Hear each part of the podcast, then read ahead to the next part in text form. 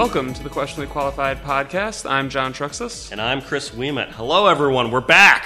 Took us a little while to get this one together, but it's good to be back recording again. We had a time to put together a show sheet for the first time in a while, and hopefully we have some good stuff to go through. And actually, compose our thoughts a little bit this time. We're slowly building our expertise as we go along here, but hopefully this one will turn out pretty well. Right. Obviously just been a little bit busy lately and trying to get caught up on video gaming, on pop culture, all these things. Mm-hmm. Kat and I had a relatively large movie weekend last weekend. Went to Very nice. Jurassic World and Incredibles 2. I would say both are worth seeing. Jurassic World 2 was pretty bad, so don't be expecting anything good from a storyline standpoint, a writing standpoint. The dinosaurs are cool. I mean, but really, why do you go to a Jurassic World movie for cool dinosaurs? Right. So as long as they get that right, then I could probably find myself enjoying it. I have not had the opportunity to see either of those. I very badly want to see Incredibles 2, and in fact, Amisha has already seen Incredibles 2. Ah. She went to an event at the Draft House where... with a bunch of girls, they went, watched The Incredibles, and apparently they had like a cereal buffet or something like that. So she had an afternoon eating a multitude of cereals while watching The Incredibles 2 while I sat at home and worked. It was really, really unfortunate. That's rough.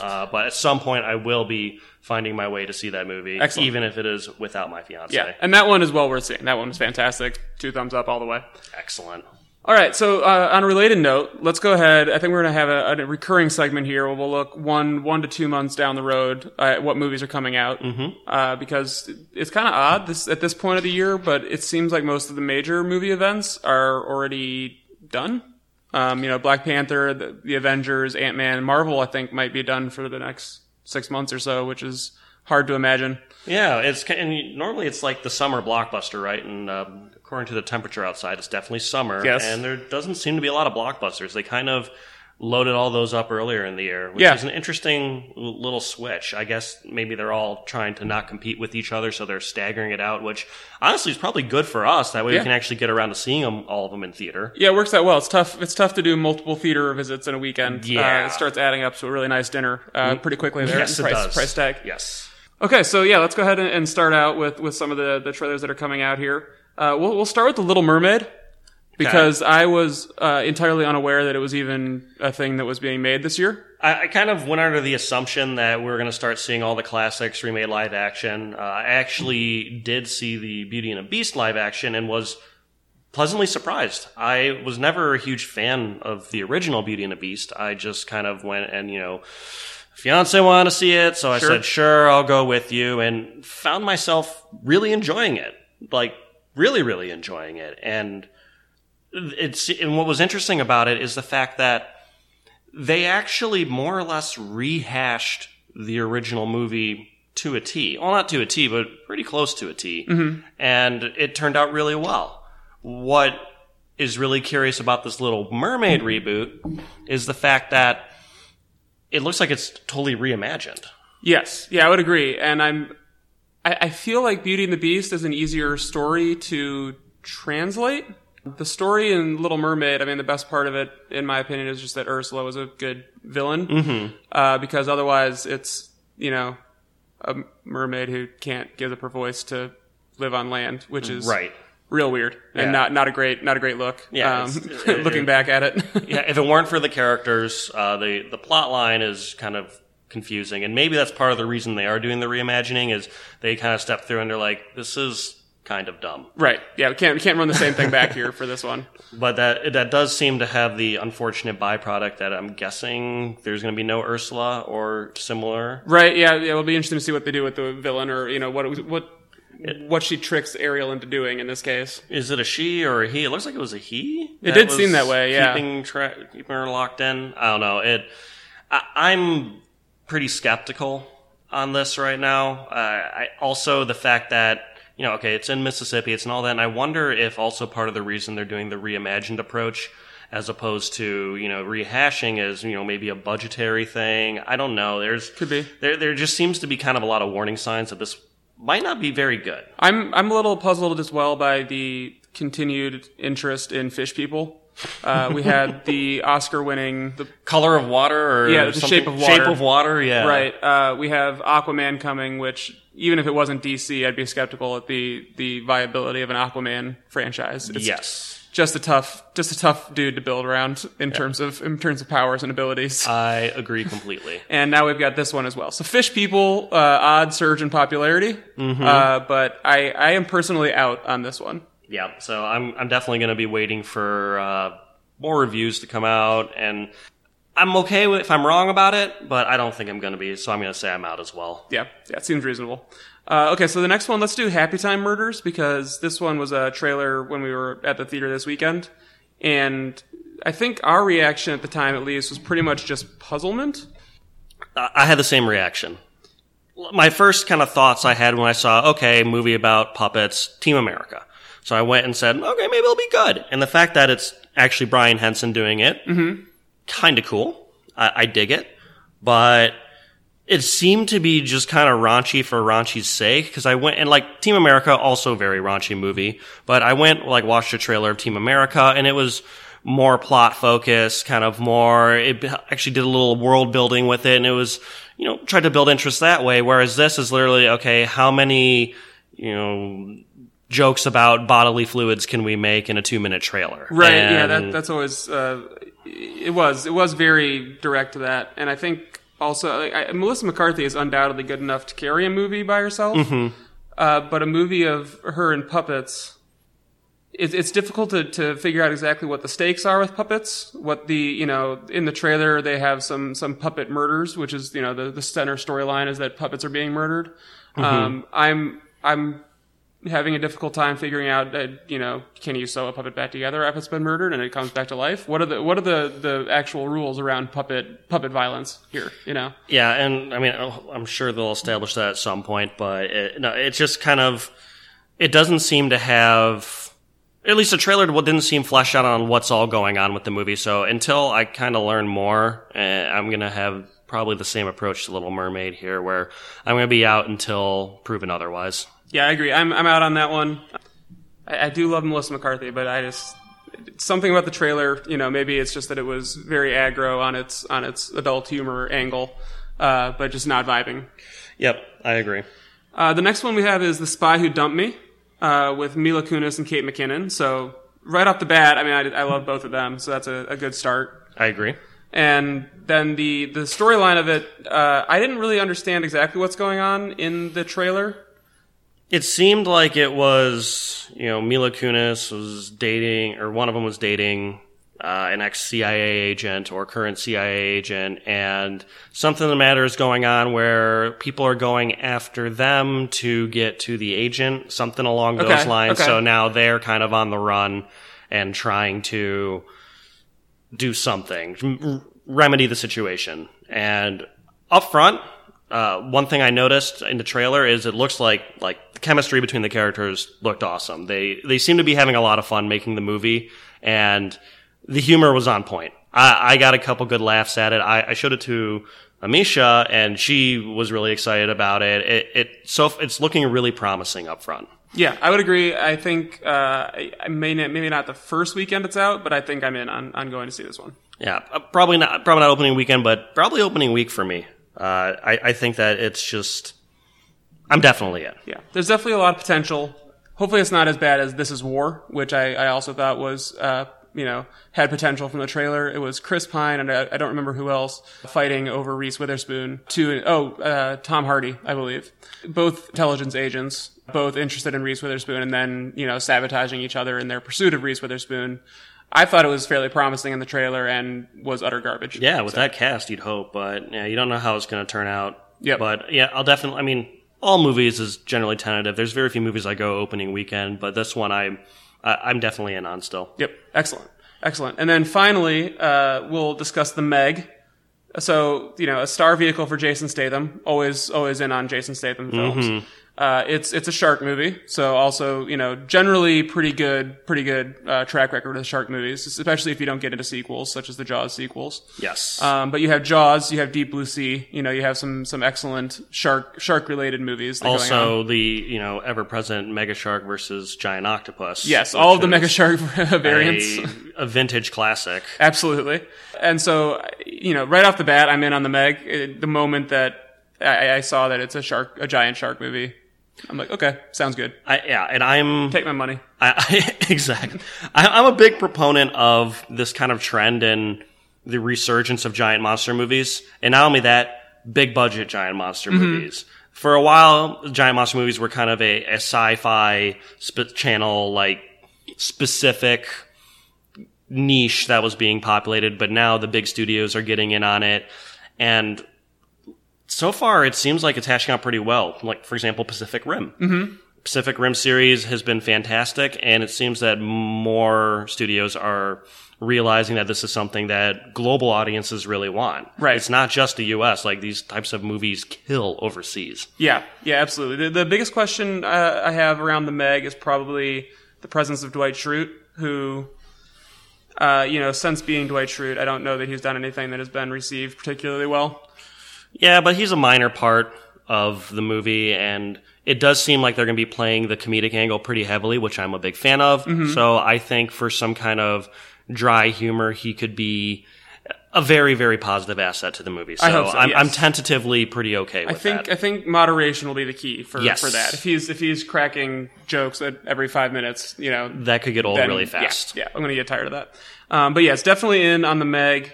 I think there's some good potential there for a franchise, splitting off, perhaps, crossing over with Deep Blue Sea, and then you get Smart Meg, which would be truly fantastic. Yes. But yeah, on that one. Both definitely hugely in on that. Yes. Excellent. Maybe even opening weekend. I think that might be an opening weekend. Yes.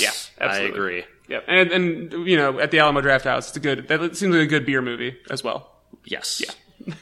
All right. So that's the in or out segment. Just to recap it, I think we agreed on all of these. We're both out on The Little Mermaid and Happy Time Murders, in on The Spy Who Dumped Me and The Meg. Agreed. Yeah, excellent. So next up, we wanted to discuss a little bit of E3. Obviously a little bit late. I think it was in June, something like that. But, yeah, but there's a lot to cover, and it's constantly changing. And really, we could talk about it for the next 6 podcasts and not cover all of it. Yeah, absolutely. Especially with games that, if we don't know the developer, if we don't know any of that stuff, trailer might look really cool, and in that case, there's a lot of speculation we could do on how good of a game it could be. Right, and there's always the golden rule. You need to be very skeptical of anything you see in a trade show, unless, even talking about what's an exclusive versus what's not an exclusive, it's just kind of...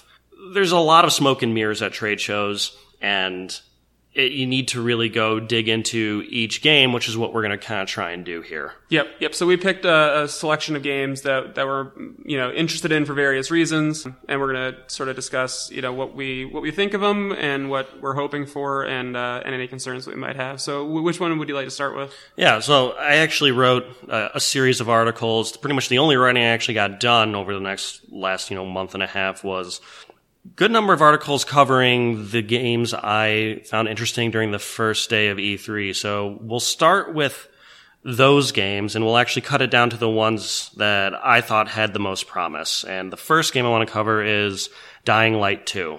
For those of you that don't know what the Dying Light series is, it's basically a post-apocalyptic zombie type world where you go around and you're, trying to survive zombies and kind of rebuild civilization to a certain degree.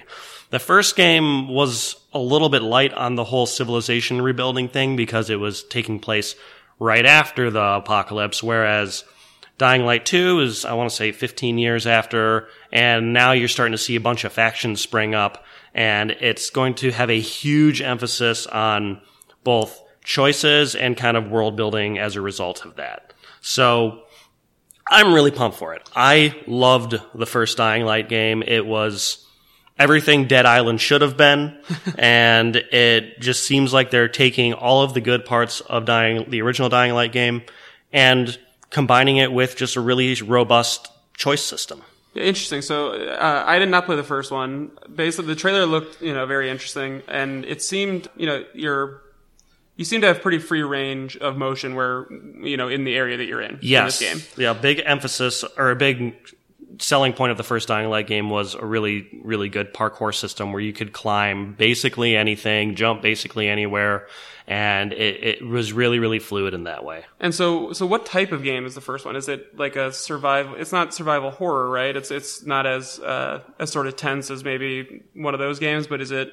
There's some tense moments. I mean, it's hard to be a true survival horror game when you have as much firepower as you can get in the Dying Light games. Okay. It's definitely more action-adventure than survival horror. Okay. But the world building and the atmosphere is really good. And actually, the game does kind of become survival horror at night, especially early on in the game, because that's when the real nasty super zombies come out. And early on, you don't stand a chance in hell at beating them. Gotcha. So you are basically either hiding or on the run all the time, which actually kind of makes the game come alive. Interesting. Okay. And did they do a pretty good job with the enemy design in the first one, especially the nighttime creatures? Or they did to a certain extent.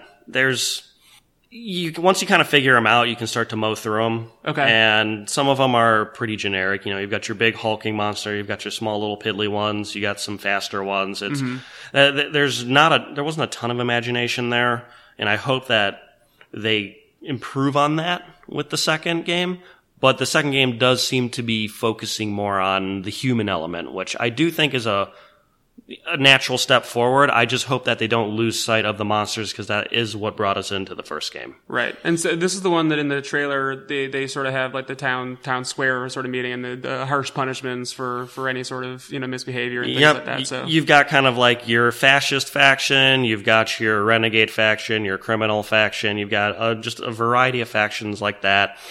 And depending on the choices you make, you can side with one, all of them. You know, any choice you make impacts your relationship with the other one. Mm-hmm. So there seems to be a pretty extensive choice tree where kind of the blueprint of the game, the uniqueness of the game seems like it's going to be in the city. Like, everybody is going to have a different city by the time they get to the end of the game, depending on the choices they made in it. Okay. And I hope that there's way they, you know, cook in maybe some ways to do comparisons, like turn it into a little bit of a kind of more social element of the game, mm-hmm. I think would be pretty cool. But we'll see. Either way, it's definitely the game I'm most excited about coming out of E3, at least of the games that I was able to cover. Very cool. Yeah, I don't think I definitely haven't played the first one of that, and I don't know that I've played many games like that. You know, sort of a large time investment type game in that vein, where you have this sort of, you know, apocalyptic, you mm-hmm. know, landscape. But it sounds pretty cool. It might be a game that we have to do a little live stream of sometime. Yeah, I think that sounds like fun. I mean, I'm sure the first one probably isn't too expensive at this point, so right. Pick that up and we can play that one. Definitely. Excellent. And it allows co-op? Awesome. Definitely. Yeah. Again, we touched on that in the last pod, but when they don't allow co-op, it's a little disappointing. Immediate strike for a lot of games for me. There's some more on that later. Right. There are some that are designed to be single player only, and many that aren't. Yes. All right. So let's go on to the next one, which is Satisfactory. Yeah, Satisfactory. It's a game heavily inspired from another game called, I want to make sure I get this right, Factorio, and the point of the game is you crash land on an alien planet, and your goal is to get off the planet. And at your disposal is a whole variety of tech that allows you to essentially harvest resources and construct buildings, factories. Once you build these factories, you have to kind of daisy chain them together to build even bigger factories, and then which requires you to go out, harvest, you know, more rare resources to build even bigger factories, and eventually it all leads to the creation of this superstructure that you can use to get off the planet. And it looks pretty fun. It looks like it's going to be a nice blend of exploration and construction, and the fact that it's, you know, 4-player co-op means that you don't need to, say, love Minecraft and the building elements to really get into it. You can be more of the explorer that goes out, collects all the resources needed, fights through the monsters, so that the people that are more into the building side of the game can go and, you know, continue the construction of the giant factory chain. So it seems like a nice blend of the two, but it's really going to come down to the implementation of the game. Yeah, and I think the trailer looked wild. I mean, there's just so much flexibility in terms of what you're able to do.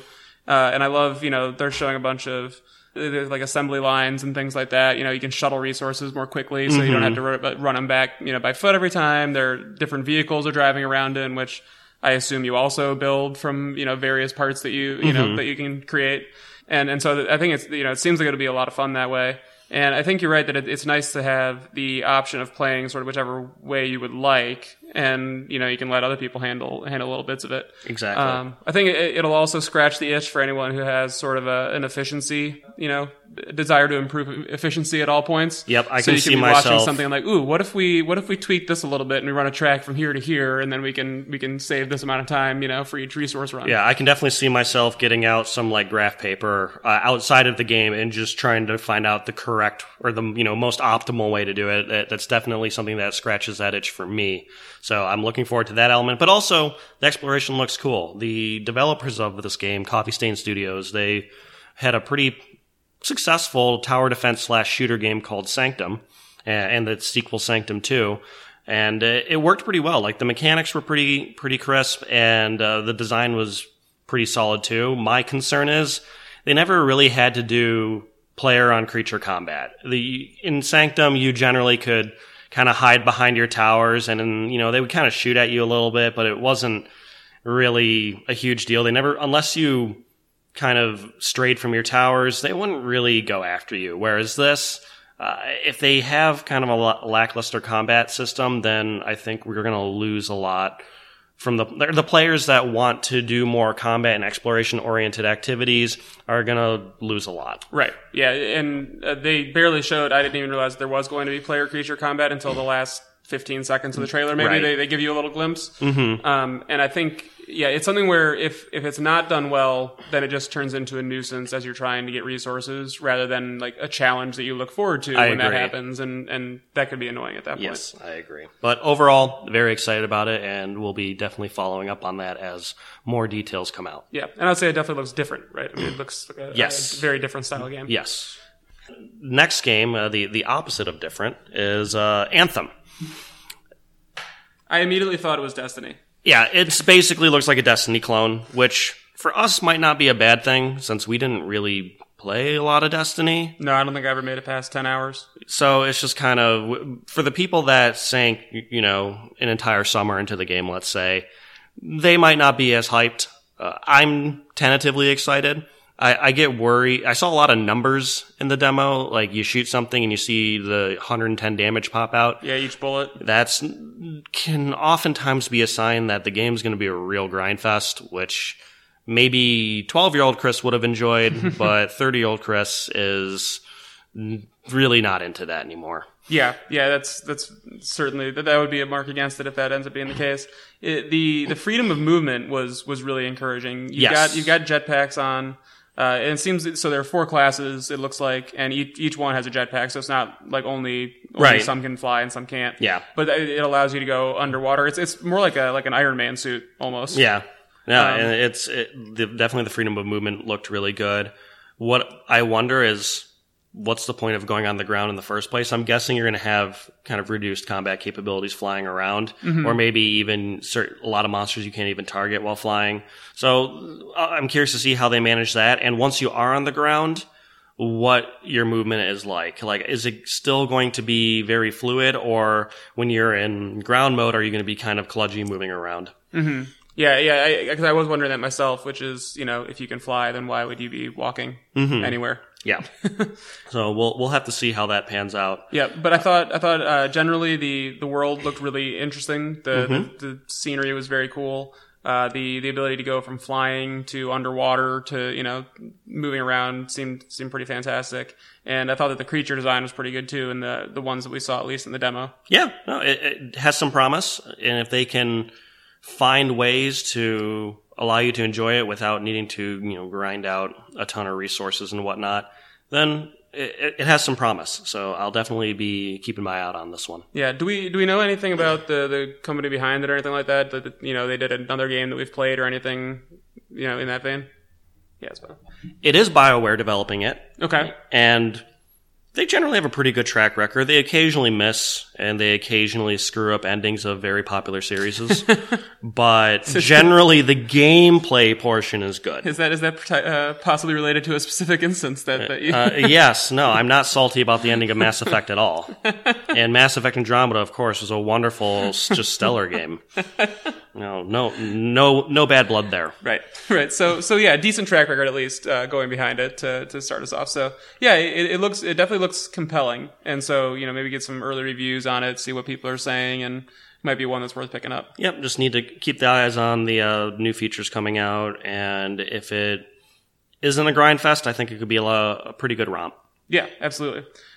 So let's do Rage 2 next, I think, because the other game that we'll cover is totally different genre. Yeah. I feel like Rage 2. Watching the trailer, I haven't played the first one. Watching the trailer, it looks like a Mad Max type world. Yes. That you're operating in, and sort of like the Doom levels of violence, just constant right attacking and shooting, and yeah. Which on paper sounds great. Yep. If they can really amp up the vehicle combat, the first Rage did have vehicle combat as well. It was okay. Rage was interesting because it took a lot of great concepts and just kind of executed on them in a very mediocre fashion. And I'm hoping with Rage 2 that they're improving on it. It seems the ground combat in Rage 2 is hugely improved on compared to the first one. The first one, it was a lot more cover-based shooting, kind of, move in, take a few guys out, get behind cover, whereas Rage 2 seems to be more focused on sliding around, throwing superpowers at people, and just generally trying to mow down as many people as fast as you can, kind of like the new Doom game that came out. Mm-hmm. And that looks promising. Yeah, I thought the movement was, a lot of sliding and things like that you can cover short distances quickly and in a way that, helps you evade fire, and that seemed pretty smooth, and I liked the way that mechanic looked in it.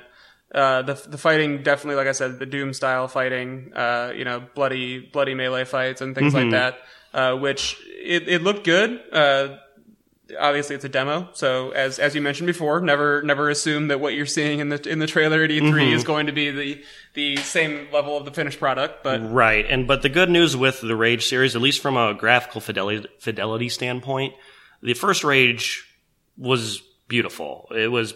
People likened the first Rage more to a tech demo than an actual game because, as I just said earlier, the game needed some help, but the graphics and kind of the core functionality was really, really solid. So I'm pretty certain that Rage 2 will look as good as mm-hmm. it does in the demo. And also, it did the game. Yes, it was a demo, but it did seem to be in-engine. It did seem to showcase a lot of, one of the levels they created. Now, even that you have to be a little bit skeptical of because, for example, way back in the day, Halo 2, mm-hmm. they really kind of... they did the same type of spiel where you went through this Earth City level and it looked really amazing. You're hijacking things, doing all this other crazy stuff, and then they ended up basically, one, removing a huge chunk of that from the game, yep. and two... you were pretty much ejected off of Earth, within 2 or 3 levels right. at that point anyways. Yeah, and not to return. Yeah. So it's you got to be skeptical, but this game definitely looks like it has some promise. Yeah, the sort of question marks that I would have based on, the level they showed in the demo only. In the demo, you end up recalling a pod from space, I believe, to, grab the resources that are inside, which, that general premise is the same for many games that do that.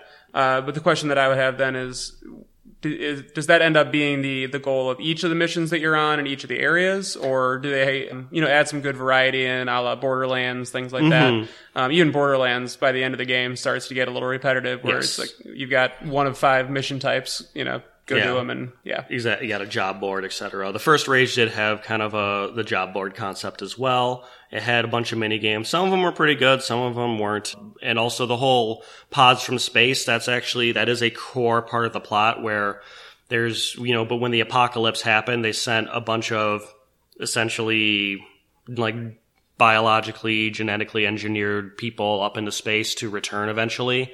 So whenever one of these pods lands, it becomes all the people on Earth try to get in and steal all, you know, essentially harvest the tech out of these people if they're alive or not. Gotcha. So the people that come from these pods are super valuable, and the tech in these pods is super valuable. So I imagine there will be quite a bit of that. But there's also kind of a lot more, at least in the first game, there's a lot more lower level stuff like go help install a satellite dish here, that type of stuff. I hope that we don't get too in the weeds on doing little, you know, fetch quests and whatnot. I hope they try to keep the scope generally bigger with each mission, but we'll see. My guess is we're going to see more missions than you care to finish, which isn't a bad thing as long as you kind of just stay focused on the type of and gameplay you want to do. You can choose a path differently if you don't want to go do those. Yeah, and I think the enemy in this is what I guess the Authority, named the Authority, which I can't tell if I'm happy or sad that they opted to not use the machine and allow you to rage against the machine. I ooh yeah, missed opportunity. I feel like maybe they should have gone that route and just embrace it. But yep. No, well, that is a shame. Yeah, but either way, it looks promising. I don't think I've played something with quite that frenetic a level of in-mission fighting since playing Doom, the latest one. Yep, I think it looks good, and I'll keep my eye on it. And then the last one we wanted to touch on, totally different genre, but honestly, like the genre that we've spent more time playing sort of recently, just because it's easy to pop in and out of it. Mm-hmm. The game is called Unravel 2. And it's a puzzling platformer, basically? Puzzle platformer where you're basically a pair of yarn creatures, a red one and a blue one, who are joined by a string, literally. And you go through and just kind of solve various physics puzzles. And it reminded me a lot of a mix between, say, Limbo and Little Big Planet. Kind of has a little bit of an oppressive vibe to it, but also trying to be a little, like, it starts off oppressive and eventually gets to kind of very fun-loving and an interesting combination of the two. And it's definitely a game that I want to try and play as a gateway game. I have my gateway game series where I'm trying to get my fiancé into gaming so that, one, we can play more games together, and two, even if we don't play as much games together, she understands, you know, my desire to play games and lets me play more games. Right. And you guys finished off... We finished off The Walking Dead. We finished Overcooked. We are in the last level of Lovers in a Dangerous Space-Time. Very nice. And she has started to play BioShock Infinite and is a good chunk through that. So that's kind of, she's graduating to kind of the more, you know, hardcore gamer games. BioShock's a big jump up there for it is those early ones, very much. Yes. Yeah, Overcooked was very fun as well. And we had some good evenings playing that. Mm-hmm. You've even jumped in on that a little bit. Yeah, nice when it has the flexibility to go 2 people, 3 people, back to 2, and not really hurt you. Exactly. So they debuted the Halo Infinite teaser at E3.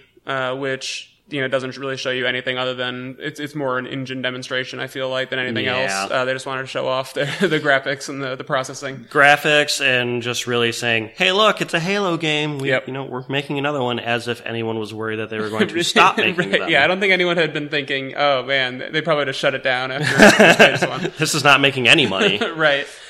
Perhaps the bigger news to us in the Halo gaming universe is that the current producer has apologized for their gross mistake. Yes. We actually, I believe, vented about it on the last podcast that there was no co-op in Halo 5. Well, rather, no couch co-op. Yep. And they realized the, you know, gravity of their mistake, and they have publicly stated they will never make that mistake again. Yes. Which... very exciting. Now we can plan to play Halo Infinite together on the opening weekend and actually sit in the same room. Yeah, that would be great.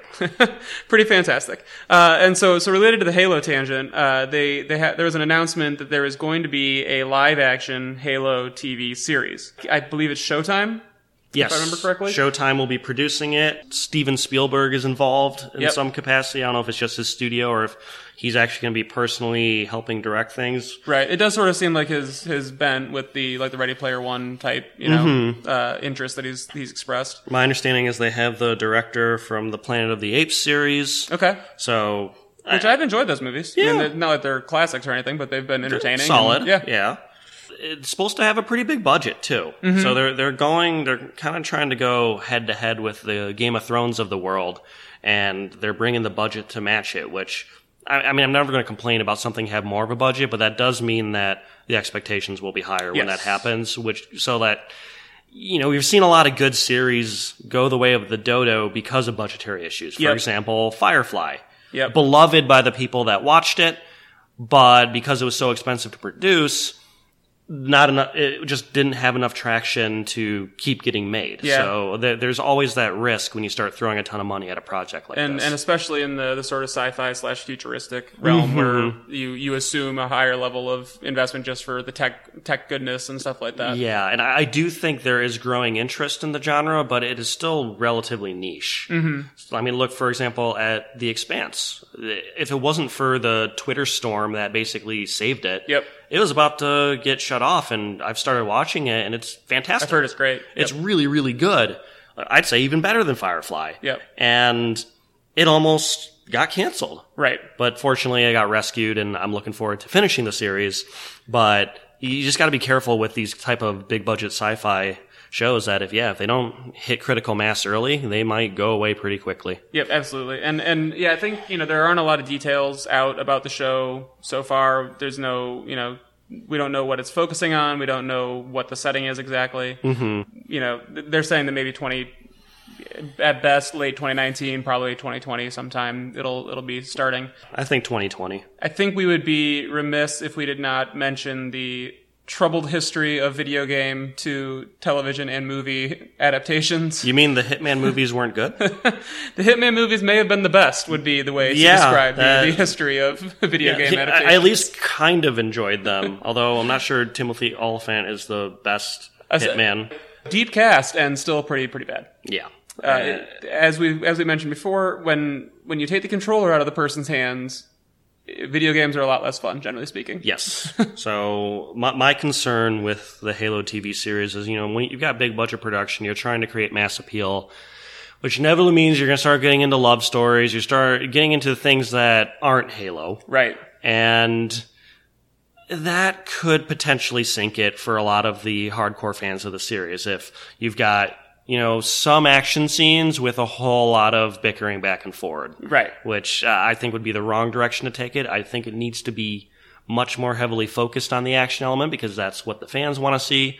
But I think you can still focus on the relationship aspect. I mean, you have to make it a TV series. And for example, in the game, the relationship between Chief and Cortana was fascinating. And they did a really good job with that. So I hope it's more of those types of relationships and not like, oh, you know, the love story between the various people in the Spartan program and whatnot. You can have some of it, just don't overdo it. Let's not be spending too much time doing that, hopefully. And, of course, action scenes also tend to cost more money. It's the reason that they go more to the people-focused. They're going to need to really figure out a system to kind of minimize the cost on that. The good news is I think a lot of it will be kind of prop-driven. I guess that might not be true because with the, you know, the various aliens, you're probably gonna need a certain level of CGI. Like, for example, I don't know how to put someone in a hunter suit, but I think that there's a lot of potential for them to find ways to, you know, create an economies of scale with the action scenes. And you know, I've been trying to figure out what you would even make the story about because I think it would be cool if they did something along like go back to the First Covenant War. And you can focus on some of the activities of Chief and even show some of them, but make it more about what was going on behind the scenes. You know, because like the Covenant War starts off before the first Halo game. Obviously with Halo Reach, you know, that was before Halo 1 and you had the Spartan program there and kind of all those activities. But there's a lot going on in just the you know, universe in general. And I'd like to know a lot more about that, and a TV series is a great way to explore all of that. And I think, you know, just thinking about it, it's probable that what we'll end up with is a group of characters mostly probably involved in the military that's fighting this war against the alien forces, with brief intersections with the actions of Master Chief. Partly because of the budget part of it, partly because, again, the Master Chief character is compelling because you get to be him in the video game. He's extremely stoic in a way that probably doesn't translate great to I agree to interacting with other people on television, but they could absolutely drop in some great, you know, footage of it and weave him in here and there, but I'm pretty sure it won't end up being over the shoulder of Master Chief the whole time, which would be a good thing if they avoided that. Agreed So the last section here that we wanted to cover is one that will be recurring, pitching article ideas back and forth to each other. So the idea is, when it's not content that we're already doing as part of a series or something like that, it's ideas that come to mind, not fully formed yet, but is there even enough content to turn this into a thing, or should we just drop it where we are? Right. So the first one that I came up with it's called Alternate NBA Timelines, and this occurred to me as I was thinking of the strange state of free agency. So Kawhi Leonard was traded this past week, and it's kind of fun to dig all the way back through the threads of, when people's free agencies are and when their contracts are signed and things like that, and try to figure out what could go differently, how different it would be, if it would actually be different at all, or if it's just, LeBron versus the Warriors still, no matter what. Right. And so the first one that I was thinking of doing is what if Draymond Green could stay away from other people's testicles? Yes, testicles. The year that the Warriors went 73-9 and ended up losing to the Cavs in the finals, Draymond, of course, had multiple instances of low blows opponents. And this culminated when LeBron, I think, very intentionally stepped over him in the waning moments of a game that they had already lost in Cleveland that put the Warriors up 3-1. And I think LeBron knew that, Draymond's one technical away from being suspended for a game. I'm just gonna put him right there for him. And sure enough, Draymond took a swipe, got teed up, and was suspended for Game 5. Right. So in the moment, the Warriors are up 3-1 in the series. People think, okay, that's, it's over. Right. They're probably going to win anyway. Maybe they'll win at home without Draymond, but either way, they're still up 3-1. Of course, what ends up happening, they lose Game 5 without Draymond. Game 6 is back in Cleveland, and they end up losing there. And then we have the very tight Game 7 back in Golden State that the Cavs end up winning.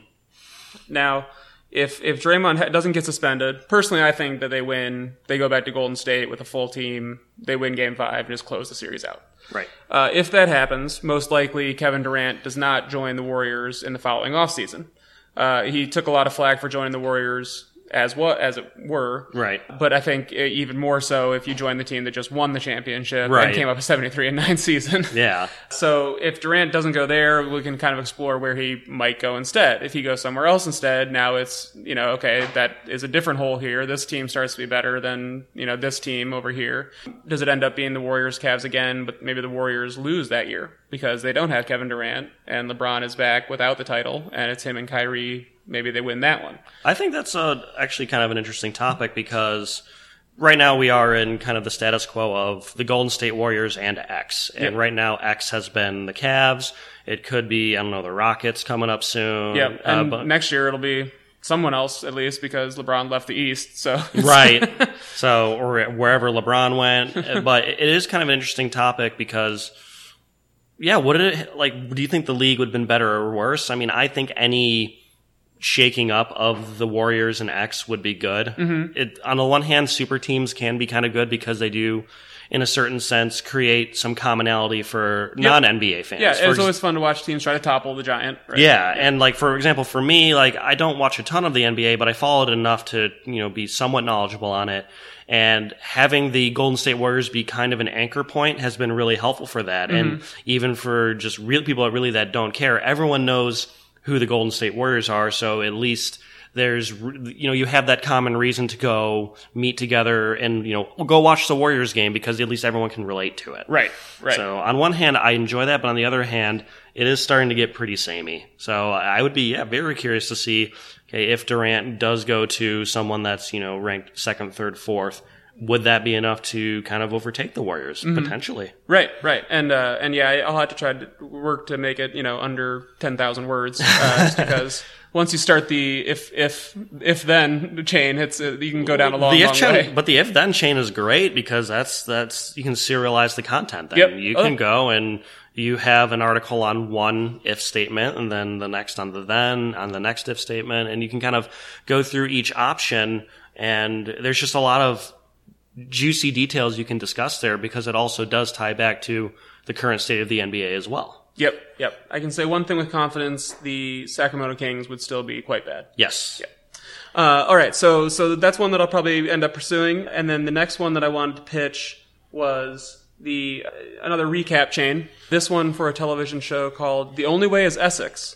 which I don't believe that you're familiar with at all. The only time I've watched it was when I was swinging by your place for a little bit, and you and Kat were on the couch watching it, and my response was, what the F is this? Yes, that's a very understandable response, and the answer is, it's essentially a British Jersey Shore.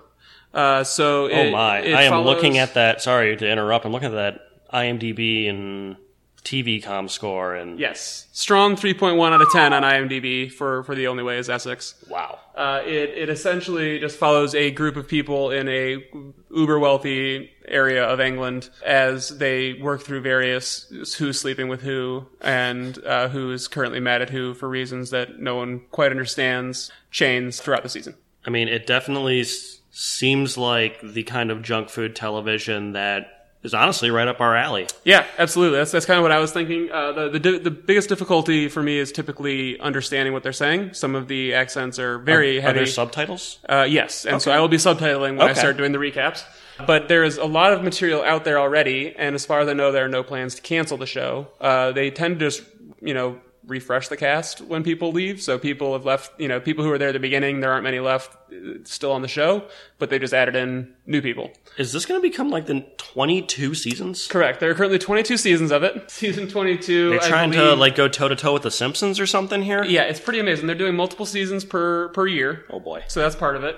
And it's usually maybe 10 to 12 episodes per season, something like that. 30-minute episodes, which I very much appreciate. Nice. Yep. My big concern going into this was, are you going to run into a Bachelor in Paradise scenario where you're getting either multiple 1-hour episodes or 2-hour episodes dropped on you in a single week? Right. Yeah. Luckily, that is not a problem, so that'll be very nice. No, that seems great. Yeah. I think that's right up our alley.